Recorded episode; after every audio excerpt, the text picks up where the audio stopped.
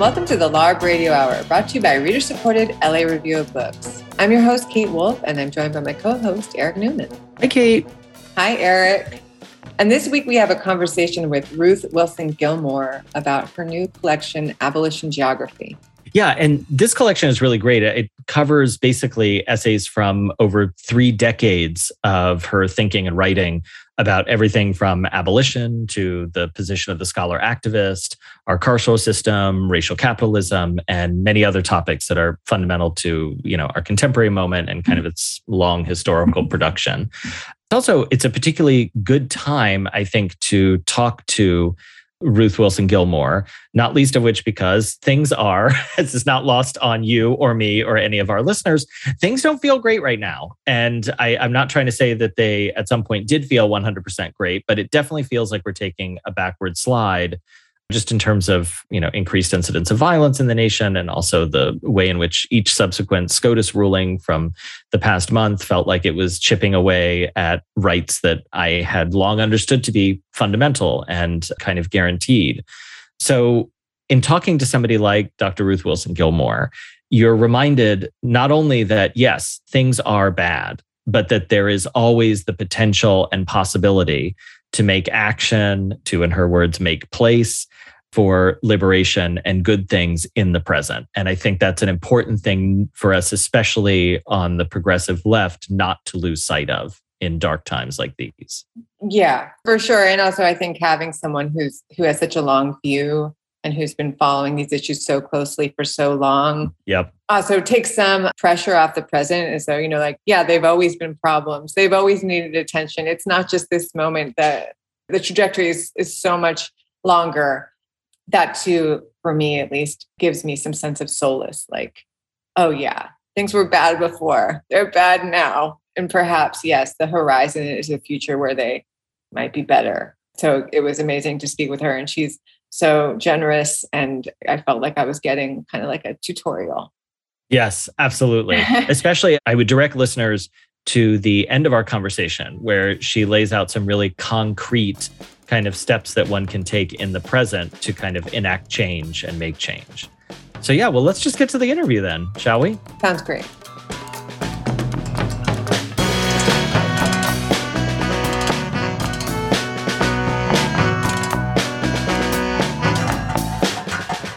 We are honored to have Dr. Ruth Wilson Gilmore with us on the line today.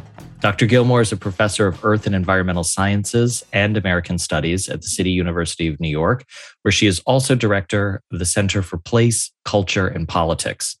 A committed and long-standing scholar activist, Dr. Gilmore is the co-founder of grassroots justice organizations, including the California Prison Moratorium Project, Critical Resistance, and the Central California Environmental Justice Network. She is also the author of the award winning Golden Gulag, Prisons, Surplus, Crisis, and Opposition in Globalizing California, which explored the material, political, and economic roots of California's ballooning carceral system, a microcosm of a much larger problem in the United States and the world. Dr. Gilmore joins us today to talk about Abolition Geography, Essays Toward Liberation, a new collection of essays that covers three decades of her thinking about abolition, activism, scholarship, the carceral system and the structure of the prison industrial complex, the political economy of racism, and much, much more. For Gilmore and her scholarship, which I find particularly exciting, these are not siloed experiences or issues, nor are they ideas whose end use value is only the forms of capital exchange that occur at scholarly conferences, in faculty meetings, or in the course of a tenure review committee's work. Rather, they are the braided and concomitant effects of an unjust political, economic, and cultural order that must be dismantled in order for liberation to take place. And in order for liberation to take place, Dr. Gilmore helpfully reminds us again and again throughout her career and these essays that we must make place. And that means looking for connections beyond the academy where theory meets praxis and where the vulnerable are not an abstraction, but a concrete human reality. Dr. Gilmore's thought and work are a much needed shot in the arm for a political and intellectual American culture that has, in the view of many, atrophied or been co opted by the extractive loops of a world organized under late capitalism, the very extractive loops she has spent her career unveiling and making manifest for us. Welcome to the show, Dr. Gilmore. It is a pleasure to have you join us today. Thank you very much. And thank you for that generous introduction. Thank you so much for being here. And thank you for these pieces and for all your work over the years. I thought that maybe we could start by having you reflect on the present moment, just because so much of your work and in seeding this idea of abolition, I feel like is finally in the last few years beginning to take hold in some ways, you know, that it has been more in the conversation than ever before. And I haven't followed the expansions of prisons or the contraction of prisons, but it also seems that maybe perhaps fewer prisons are being built in the present moment. You can correct me if I'm wrong on that. But at the same time, there's already a pushback that the district attorney of San Francisco, Chesa Boudin, who was coming from a more abolitionist platform, has just been recalled. The Supreme Court is seeming like actually that the kind of action that people could take to elect officials is being limited. So it's a moment where it's to me seems that some of all the work you've been doing is finally gaining traction, but already it's also seeming that perhaps there's been immediate pushback. And I just wonder, as someone who has such a long reflection on activism, who's been an activist and been engaging with these issues for so long, what you've been thinking about recently. That is a perfectly fair question and also overwhelming, as you already know. I mean, times feel very overwhelming, but I'll try to at least end what I'm going to say in this first part on a note of optimism. So it is true that there's been a huge shift, most notably concretized with the Supreme Court overturning Roe v. Wade.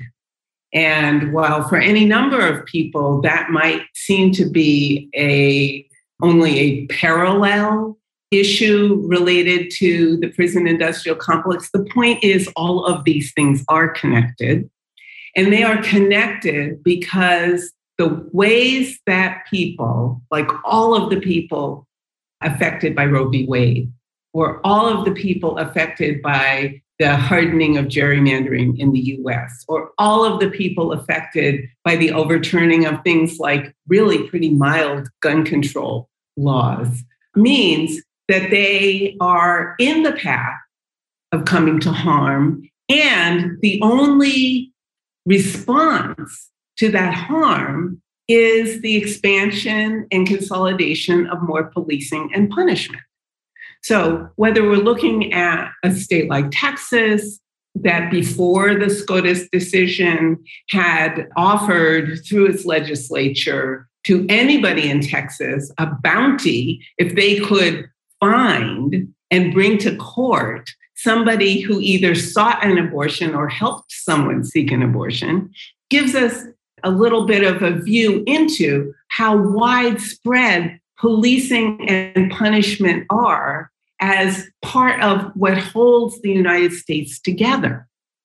That is the world we live in. Or the fact that many people in many different places in the US who try to organize themselves into unions run up against impediments that then threaten criminalization of union organizers. Criminalization is very wide, it's very deep, and many people are thinking and writing and organizing about it. I'm going to say one thing about George Floyd, and then I'm going to turn and get to the more optimistic view that I have, though it might be difficult to imagine. As my colleague at CUNY pointed out in a short piece he published shortly after George Floyd's public murder, the chain of events that led to that confrontation in the street started out because a low wage worker was required as a condition of his employment to be a cop and judge whether a piece of money that he received seemed genuine or not. And if not genuine, to call 911. He was required to do that because his employer, as I understand it, an immigrant, I believe a Palestinian American, who has a small food shop called Cup Foods in that neighborhood, an underserved neighborhood when it comes to food, had made a commitment to hire young people from the neighborhood to work in his shop. But to get his license, he had to agree to be a cop and to hire people who would agree to be cops. This is long before any uniform personnel arrived. So, one thing after another after another, and we know how that whole sordid and tragic and horrible tale ended. Well, if we look throughout the kinds of jobs that more and more modestly educated people in the United States in the prime of life have, we see that a lot of that work is in one way or another guard work. The way for that young person working behind the cash register, they were required to be a guard or a cop. So they're not private security or public police, but they're involved in essentially keeping people apart from the fruits of the labor of all of the people who make all of the goods and do all of the services that make a very small number of people very, very wealthy. So, this is the world that we live in. Now, let me get optimistic here, at least mildly so. It is true that prisons expanded rapidly and it seemed endlessly in the 80s and the 90s and early into this century. It is also true that in California, that expansion slowed, and it slowed because of people organizing from the ground up. Not just six abolitionists, but all different kinds of people who could see and act on what they saw in terms of the overlapping and interlocking vulnerabilities that they faced, whether their struggle was to be confident that public sector unionism would bring them good pay and benefits, or to be confident that as workers in agriculture that they would not be exposed to pesticides and other toxins that would kill them or that people living in urban or rural areas could count on air quality districts and water management districts to keep their water clean and safe. Those are some examples of the kinds of people we organized with to build in California what I came to call an abolition geography that more than all of the headlines, I think helped to slow, if not to absolutely stop, the relentless juggernaut of prison building after prison building after prison building. And there are far fewer people locked up in California today than even were 10 years ago. And 20 years ago, the state had projected that by now there would be a quarter of a million, which is to say almost twice the number as are locked up. All right, all of that is true.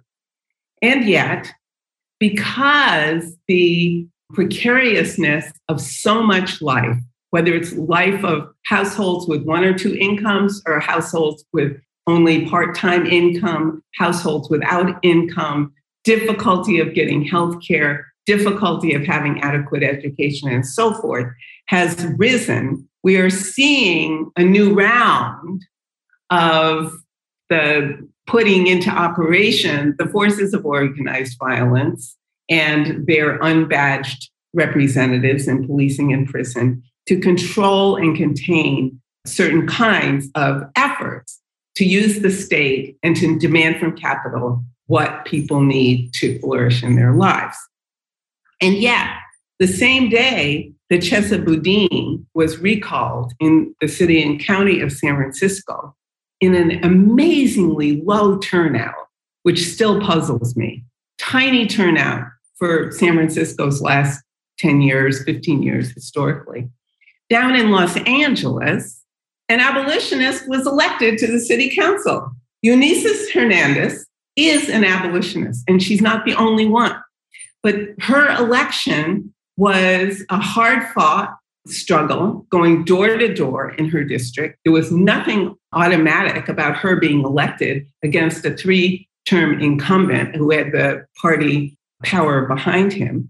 And we see examples, however small, but very clear examples of people pulling themselves together, looking at where protections from calamity and opportunities for advancement can come from, like from the city government, and then demanding, demanding that they get what they need.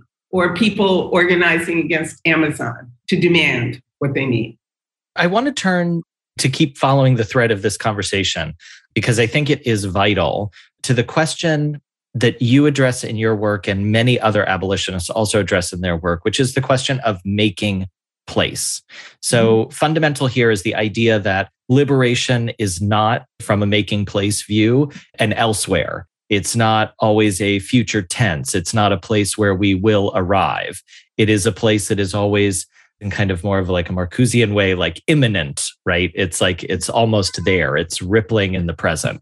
I think that that idea that there is a better world that is, you've used the term, for example, the position of it might be just beneath you, it might be right where you are, it just hasn't been revealed yet, to be incredibly powerful at a moment when you, you know, you guys were talking about the SCOTUS rulings are taking away abortion rights, not making adequate change to gun laws. And the same July 4th was just yesterday, and we had a mass shooting where there were, by the way, many good guys with guns. So clearly we know that is not the solution.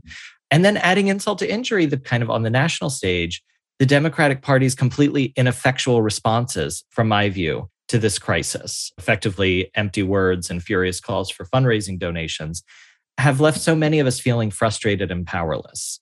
So, how can we break ourselves out of? You are a person who faces the bleakness every day and yet still finds a way to move on, as do others that are your colleagues in that kind of fight, like Mike Davis and Angela Davis. So, how do we break out of that bleakness to build a better future? And what does making place look like? Okay, what does making place look like? It looks like so many different things. Let me give some very concrete examples of that. I mentioned Eunisses Hernandez's successful run for city council in Los Angeles. And anybody who watched Eunisses's advertising, you could probably still find it in social media, you see that she was walking around her neighborhood and looking at the kinds of abandonment of her neighborhood that clearly were very straightforward things to be remedied if people could bring together the political will and get their hands on the money and other resources to do it, whether it turns into a jobs program, affordable housing, all of the things she called for. All of the things that she called for are all minimum necessities for abolition of the prison industrial complex to happen. People must have shelter, they must have food that's decently priced, they must be able to get to and from work if they work or to and from school. They must, as my friend Gargi Bhattacharyya put it so elegantly the other day, they must be able to expect learning early in life and rest late in life. These are all things that people should be able to expect. In the case of Los Angeles Council District 1, what I imagine that Eunisses and her comrades in the struggle are doing are figuring out the ways to bring those demands to the city council, but also to continue building power beyond Council One in order for people to congeal their capacity to make demands and get results. Now, this might sound to some people listening in that it's all a matter of just rhetoric and slogans, and some slogans will last and some slogans will not. But here's the thing Eunisses was probably in elementary school when a large number of people started a fight against the murderous conditions in the Los Angeles County jails. Huge fight led by ACLU, Southern California, eventually resulted in a consent decree that demanded that Los Angeles County fix its jails. And the way that most already existing carceral agencies understand fix is build a new one. That fix is never like take it down, use the material for something else. It's build a new one. But of course, the wheels of change turn very slowly. And in the time between the consent decree for LA County and LA County breaking ground on a new multi billion dollar jail complex, one labeled for men and one labeled for women, many people became involved in the struggle and spent a good deal of time. I was one and not the only one with people at the ACLU and others talking about how there could never be a good jail. It doesn't exist. That putting people in cages is by definition a bad and harmful thing to do. And we worked and we worked and we worked. As I said, this struggle started, I believe, when Eunisses was quite young. She eventually became a leader in that struggle. She was one of the key people who saw that struggle to fruition and finally achieved along with many many comrades throughout you know in the building trades and so many different areas an agreement not only to get this county board of supervisors to cancel the jails but also to set aside a significant chunk of county revenue to go into social welfare programs to make life better for everybody. So that's the context in which she is now, or will soon be, an elected member of the Los Angeles City Council. It's a different jurisdiction, but it's within LA County. That's what I mean by making place. We can see examples of this in different parts of the world. One of my favorite examples that I often point to these days is the MST, which is the Landless Workers Movement in Brazil. The Landless Workers Movement in Brazil has celebrated its, oh, I think, 38th anniversary. And this is a movement of mostly rural people, mostly people who, when working, are working in something related to agriculture, who, because they are landless, have not been able to produce for themselves, much less for a market. So the MST has over time pulled together it's now millions of members to engage in land occupations for unused land that are owned by you know capitalist growers to make fields fertile to build communities to build towns build schools. There's an entire education program.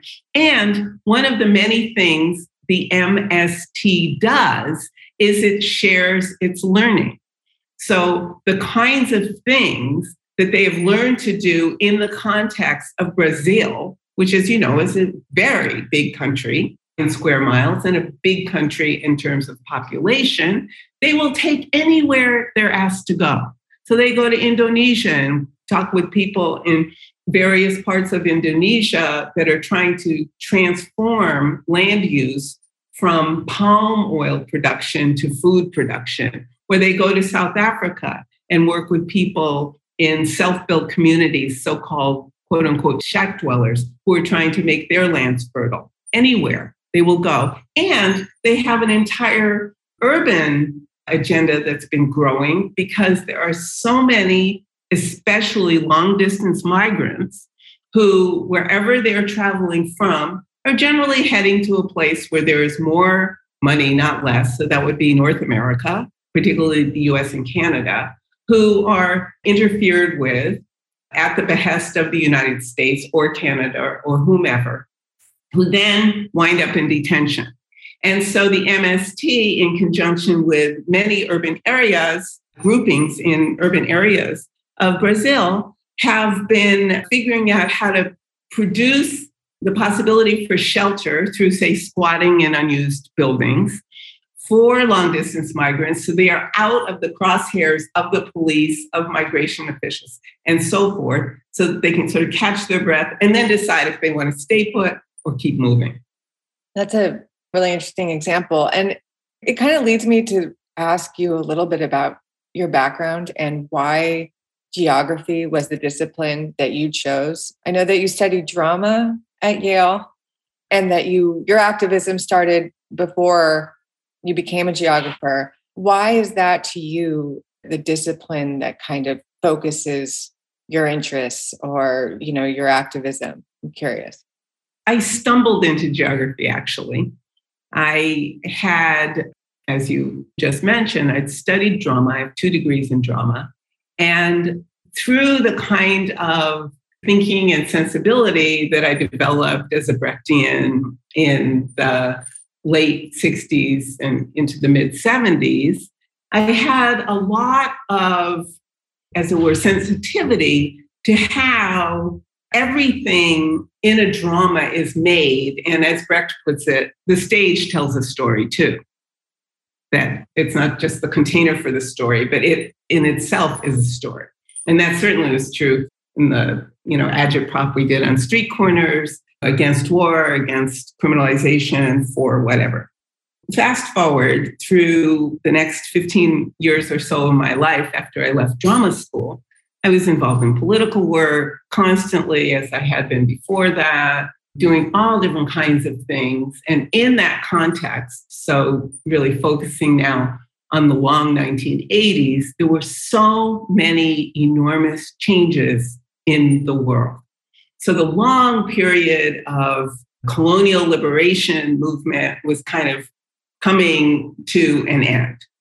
Not that all colonized people had been liberated, but that long period that seemed like it wouldn't end because so many colonized peoples were successfully throwing off the yoke of colonial and imperial domination. So that was happening. It was coming to an end in part because the Soviet Union was disintegrating. In the context of the 1980s, structural adjustment was interrupting the possibility for newly independent or in some cases long-time independent but newly industrializing countries to make their own way in the world because international financial institutions were making demands about wages and prices and so forth that followed pretty directly on the interrupted radical agendas that we saw in the 70s, whether it was the overthrow of Allende or other movements of that kind. So all of these things were happening in the 80s. And I, like many people, had spent a fair amount of time in and about revolutionary parties. For me, I had only lived in the United States. And it seemed as though the forces of counter revolution and the difficulties that people were having in understanding and being able to explain and act on our explanations of how the world was changing were inadequate to conditions. So I set out, like so many people in the 80s, to learn as much as I could so that I could understand the world better. And in the context of this, you know, study group work and reading on my own and talking with people and going to meetings and meeting people who were involved in unfinished revolutions, for example, people from South Africa and the frontline states and so forth, comrades from Palestine, I thought, I am just not able to think through the things I think I ought to understand to be able to see useful patterns of organizing and activism. So I thought, all right, I'll go to school and like regularize my knowledge, see if I can organize it into a shape, and decided to study political economy. In the United States, one does not just show up at school and say, teach me political economy. You got to like figure out through some discipline how to do it. And for about five minutes, I thought I would go to an economics department. You know, I'm diligent and I'm tough. And I realized that was not going to be where I would learn what I wanted to learn. Then I looked at planning schools, and actually, there was a lot of possibility in planning schools. So I thought very seriously for a long time about becoming a planner because it was like one of the last refuges of Marxist economics in the United States. And at the time, Mike Davis was teaching as an adjunct at UCLA in the Graduate School of Architecture and Urban Planning. And he was my friend. And I thought, oh, I can do this. Idea, idea, idea. And then I kind of stumbled into geography. And when I saw what a rich field of study it could be, like nothing was out of bounds, as it were, for thinking geography, thinking culture, economics, politics, environment, earth, air, fire, water, everything. was admissible to that field of study, and I could study political economy in a really rigorous manner, I thought I will do that. So I went to geography school.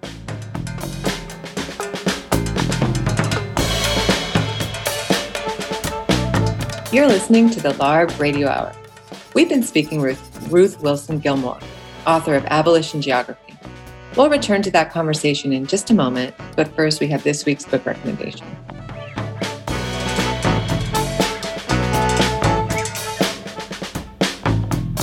I have Natalia Molina back on the line. Her latest book is A Place at the Nayarit How a Mexican Restaurant Nourished a Community. And she has a book recommendation for us. Natalia. One of the things I love about Los Angeles is the ways in which Latinx means something different, even in one place, one city. Latinx identity can vary by zip code. So I am also reading and recommending George Sanchez's new book on Boyle Heights and Pierrette Hondagneu-Sotelo and Manuel Pastor's book, South Central Dreams. Tell me about those two books. So, George Sanchez's book on Boyle Heights is a way of looking at the ways that Boyle Heights shows how people's connection to community and neighbors can transcend time and historical change. It's sometimes fragmented and yet deeply interconnected city. And if anybody knows George's first book, uh, Becoming Mexican American, they know what a powerful storyteller he is. For me, what Vin Scully did for baseball and Jonathan Gold did for food, George Sanchez does for the history of LA. South Central Dreams Finding Home and Building Community in South LA is this incredibly researched book by two of our leading sociologists and so what they do is they go out with their team out into South LA. They do something like 197 interviews to really give us a new paradigm for thinking about race, place, and identity. And so it not only looks at Latinx, for example, um, in the first generation immigrants, but then the second generation and how their identity shifts when they're raised alongside their Black neighbors in South LA. And so rather than telling this narrative of like immigrant assimilation or like that there's just tension and negotiation between Latinx and Black, they're really showing how these communities have a shared struggle that they recognize and form community in South LA. Interesting. And what do you see as you're saying there are different forms of being Latinx, even within the same city? How are those books maybe giving different versions of that? Sure. So the South LA one is, I think, one of stands out in terms of I'm going to understand my Latinx identity and how it's shaped by anti-racism towards Blacks. And so it's really kind of a wider understanding of race. The Boyle Heights book is also looking at that immigrant population, how it's changed from being, or that space from being a very much more diverse including Jewish neighborhood to increasingly Latino to a high undocumented population. So, what does it mean to be a democracy and to ask for rights when you aren't even a citizen? Interesting. And did it make you think at all about the neighborhood that you grew up in, which is Echo Park? It's again the ways in which now being in an area that is more progressive, multiracial also shapes people's opportunity, but also that space of that geographic crossroads where people can both come into the neighborhood and then people can also leave the neighborhood more easily through those connections that they make while at places like an urban anchor like the Nayarit, um, what I call place taking. So, not living these kind of confined, segregated lives, but really enjoying the vibrancy of Los Angeles. That's nice. What are the books again, and who are the authors? So, the first book that I have for you is George Sanchez, Boyle Heights How a Los Angeles Neighborhood Became the Future of American Democracy. The second book is South Central Dreams Finding Home and Building Community in South LA. And as a bonus, there will actually be an excerpt of a conversation that I had with the authors on the LARB website later on this month. It's extracted or condensed discussion from our panel that we had at the LA Times Book Festival in April. Nice. And did you tell me who those authors were? Our panel from the LA Times Book Festival was a conversation between George Sanchez, Pierrette Hondagneu-Sotelo, and myself. Thank yeah. you so much, Natalia. Those books both sound great. That was Natalia Molina. Her most recent book is A Place at the Nayarit How a Mexican Restaurant Nourished a Community. You're listening to the LARB Radio Hour. We now return to our conversation with Ruth Wilson Gilmore, author of Abolition Geography. Really interesting. Let me just ask a quick follow up on that because um, I'm curious. So, from there, like from geography, you, you kind of directed towards prisons, but the you point out in the book that the economic relationship, you know, to security is really central. That the biggest employer in the world is a security company, and that inequality is directly related uh, to security expansion. Mm-hmm. And I thought that was just a direct connection I, I've never made for myself. I just wondered if you could explain that connection just a little bit. Well, that's a good question. And it's it's you you put in your question another way for me to say something that I said a while ago about the fact that all different kinds of people in all different kinds of struggles to make their lives flourish keep running into this problem of organized violence as the impediment, even though they don't expect it. They think, we want to have clean air. Why are these cops here? We want this. Why are these security guards here? We need this other thing. How come we're not even eligible to make the petition because of our lack of documentation status and so forth? So security has become, you know, this huge um, global enterprise with very deep roots in the United States because, well, imagine, if you will, dear listener, any chart or table that shows the shift over time in, let us say, worker productivity as against the share of value that workers are paid as wages. There's this huge and widening gap. Or over time, the um, upward rush of income and wealth to the highest strata of um, owners and I'll say earners, but I'll say it in an advised way compared to everybody else. Or if we look at the um, the uh, prevalence of high rates of particulate matter in the air where people live in urban and rural area, high rates of childhood asthma, and what that has to do with child futures. Whatever we look at and whatever problem we see, we have to understand that one of the key things that keeps people from being able to organize to demand more is that demanding more has been effectively, if not in code and legislation, criminalized. It's very hard to do. It's really, really hard to do. So, security firms uh, form the thick line of whatever color their uniforms are between workers and resources. Um, security lines are constantly uh, uh, patrolling borders and interfaces between where people are and where they need to go. The security, if you if you read the websites as I did last week for the um, uh, for the really huge security firms, it's really astonishing to see how many aspects of everyday life they are involved in. So they do border security. They do um, prisons and jails, although most are public. Um, they do, um, you know, they move cash back and forth from from from shops to banks, uh, like Brinks. They count cash. They distribute cash to small retailers and kind of evaluate how much cash they'll need. I mean, it's really astonishing to see how security is involved in all these different aspects of life.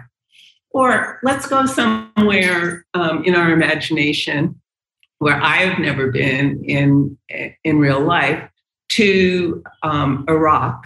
And we can go to the eastern city of Basra, which is a port, which has been going through an enormous um, uh, period of rebuilding, very you know shiny skyscrapers and and and the kind of uh, gentrified uh, sales pitches that you imagine are typical for well they are typical for somewhere like San Francisco or Manhattan, right? Come to this shiny place and live in an apartment with clubs and concierges and all of that that is a place as well where Erik Prince's company has this huge presence as a security firm. So, you know, just making um, uh, explicit what I've been trying to describe in more general terms, and that is for this wealthy thing to rise up, there has to be, and there will be, um, uh, extremely harsh security um, uh, limits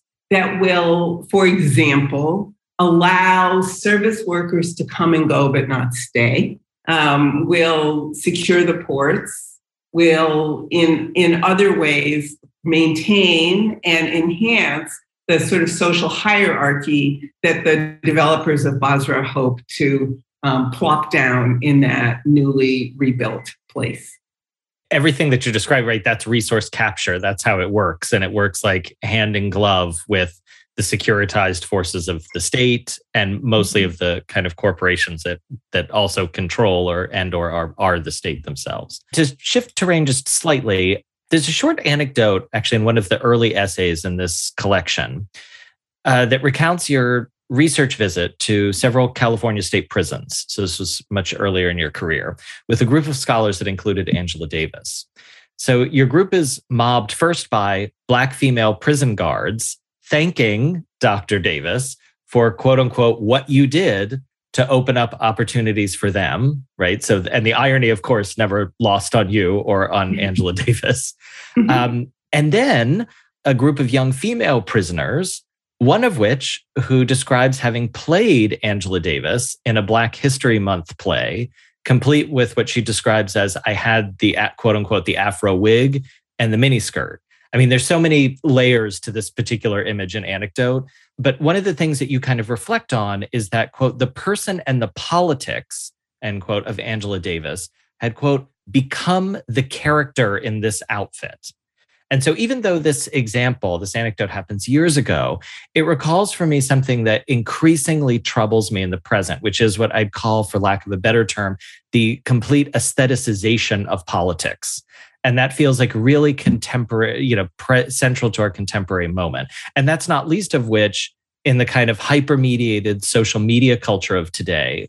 So I'm wondering if we are at a moment when the aesthetics or the affect of politics nullifies or distorts a kind of concrete movement or its possibility, or whether in your experience that has always been a challenge and how you think we might address it?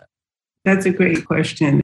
Remember, Benjamin talked about the aestheticization of politics. He said, and the, the, the ultimate expression of that aesthetic um, thrill was war. I just want to put yeah. that out into the airways.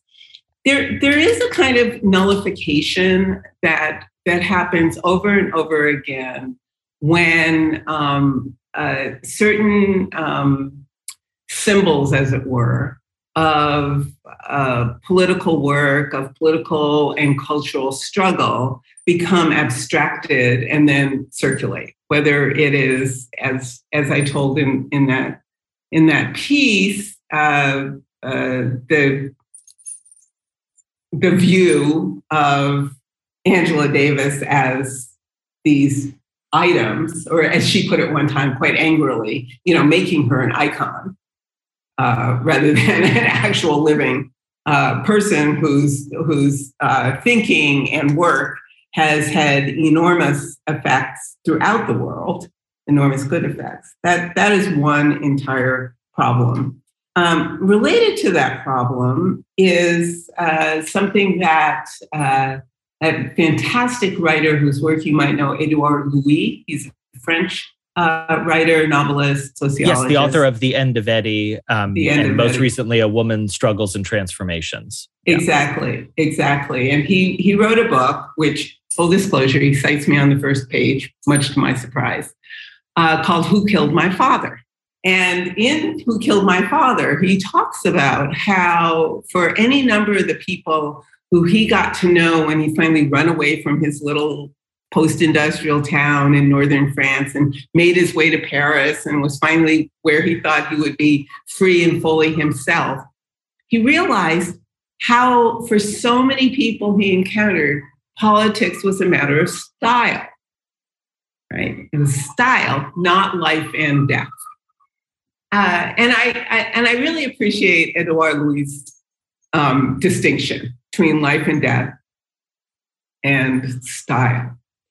And um, of course, we can see that one can um, recite all kinds of connections about um, vulnerabilities in the world and what ought to happen to remedy them. Everybody is able to recite that stuff. But the question for me is how does having, you know, kind of those lines, that analytical facility, shape everything one does with one's person, as one's person? So this is, I'm kind of leaning towards CLR James here, who taught us all these decades ago you can't profess Marxism unless you live it. And if you can't live it if you're not living it in all aspects of your life. Now, there's no doubt that I fail. So I'm not saying I'm so pure and this person you were talking about is not. I fail probably every single day. But, But man, though everyone does, right? Everyone that's, does. That's part of it. We're not. We can never have a position outside of the system that we want to correct. We're inside of it always already.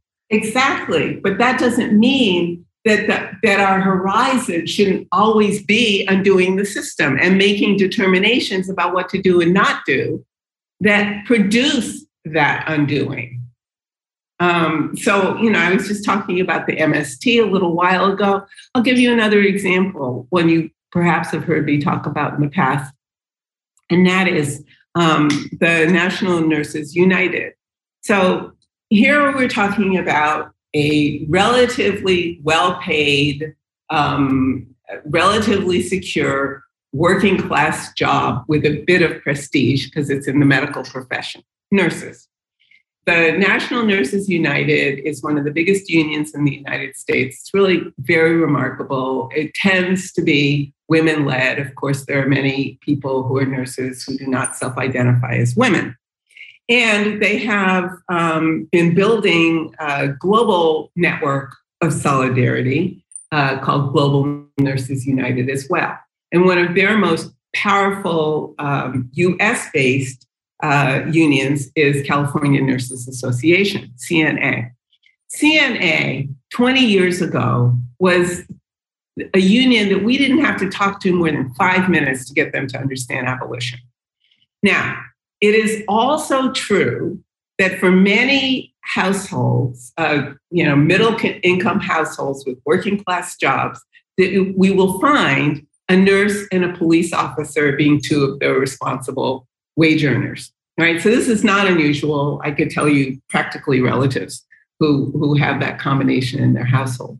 So there was no necessary um, embrace on the part of the nurses of our position, our dream of the future, if you will. But the nurses got it. And over time, I have found that in working with the political education program of NNU, as I've done now for since the pandemic started, so I'm in my third year, it's really great to see how um, I am learning from what they are learning about where abolition actually is at in a number of um, interrelated arenas. And I'm going to talk about this for a second.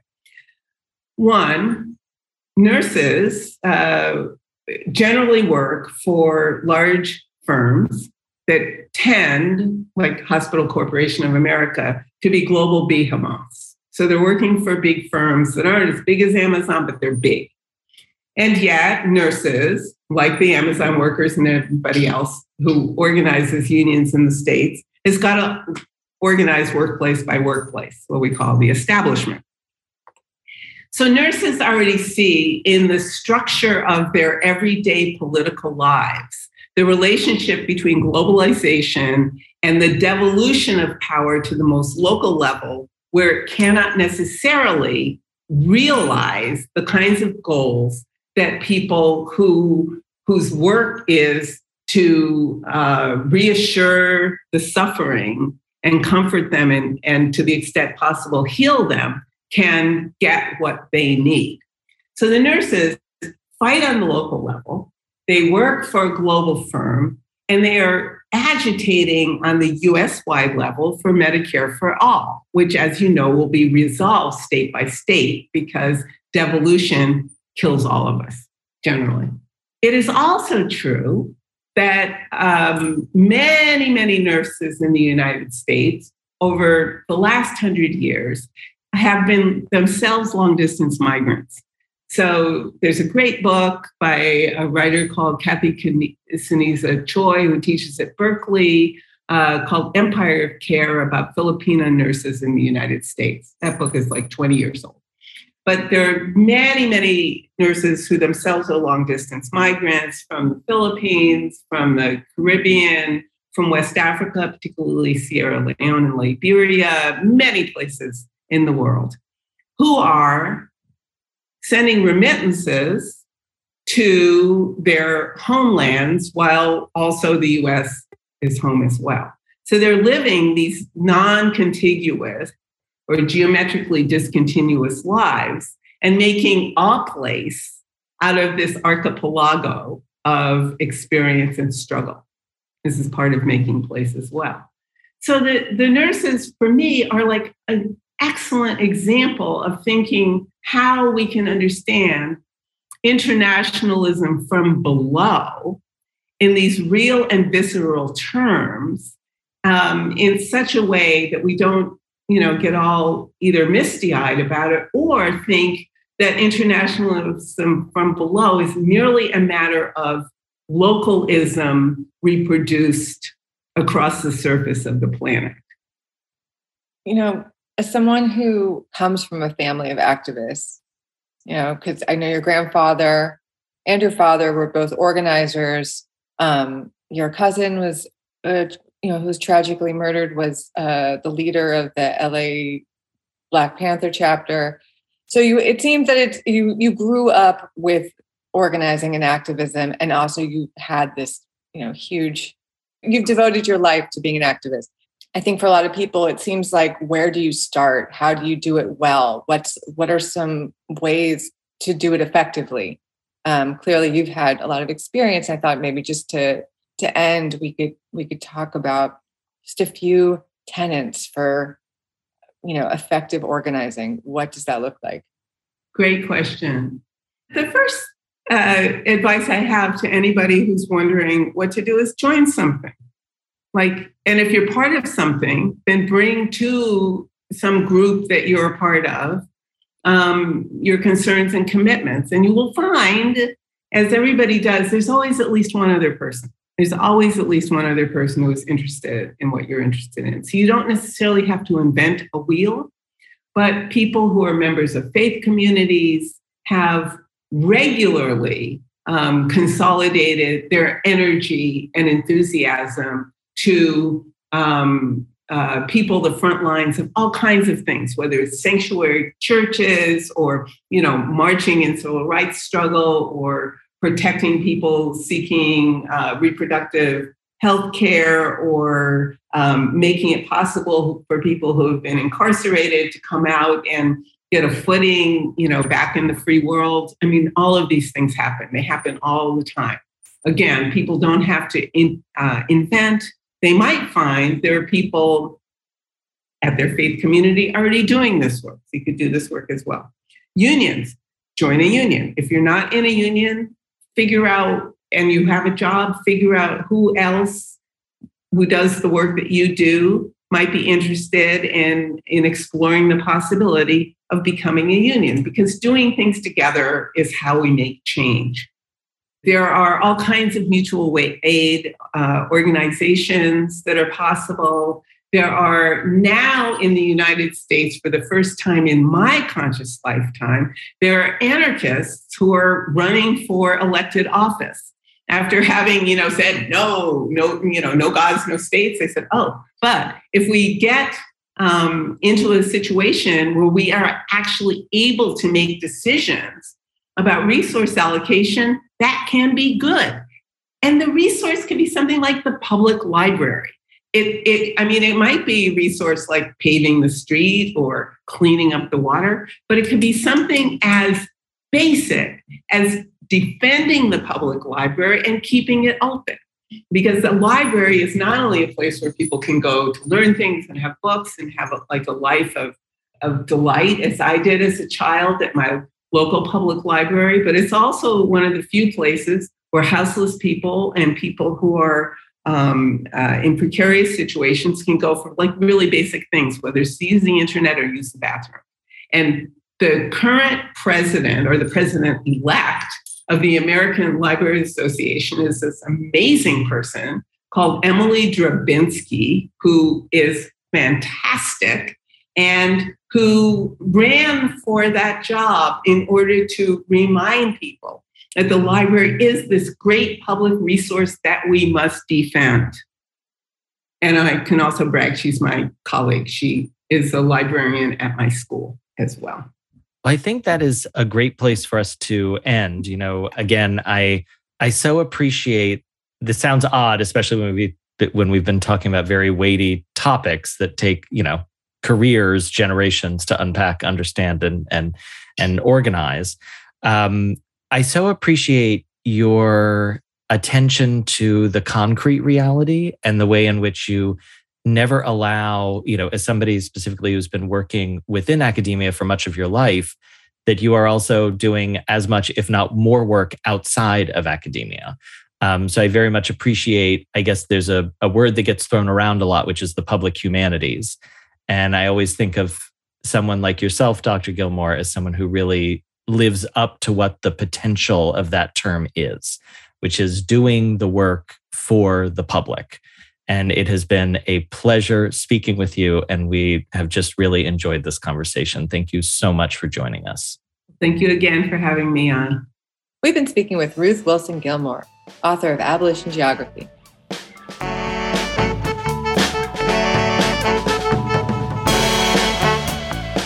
Thanks for listening to the LARB Radio Hour. Subscribe to our show on Apple Podcasts, SoundCloud, Spotify, wherever else you get your podcasts. If you like the show, please rate us on Apple Podcasts to help us get the word out, and we'd love to hear from you. The producers of the LARB Radio Hour are Medaya Ocher, Kate Wolf, and Eric Newman. Our executive producer is Alan Minsky. Our sound engineer is William Broughton. Editorial production by Jake Levins. Our intro music was written and performed by Imogene Teasley Blotten.